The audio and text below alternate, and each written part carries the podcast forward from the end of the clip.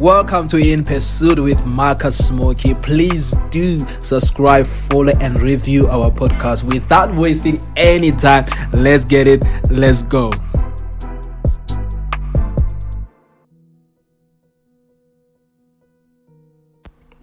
And I am convinced that nothing can ever separate us from God's love.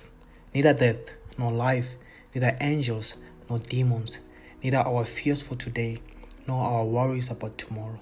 Not even the powers of hell can separate us from God's love, nor power in the sky above or in the earth below. Indeed, nothing in all creation will ever be able to separate us from the love of God that is revealed in Christ Jesus our Lord. I had to pause for a moment because it is simple enough to accept punishment from God than to receive His love.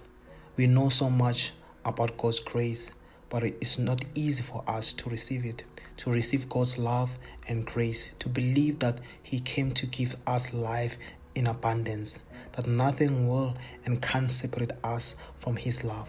I mean, nothing will ever, ever separate us from His affection because His grace and forgiveness causes us to obey Him, to walk in His righteousness, not our own, but His righteousness, because He loves us that much that even in the in our deepest sin he pursues us for redemption because he loves us that much. He is for us not against us. And nothing will never separate us from his love. Amen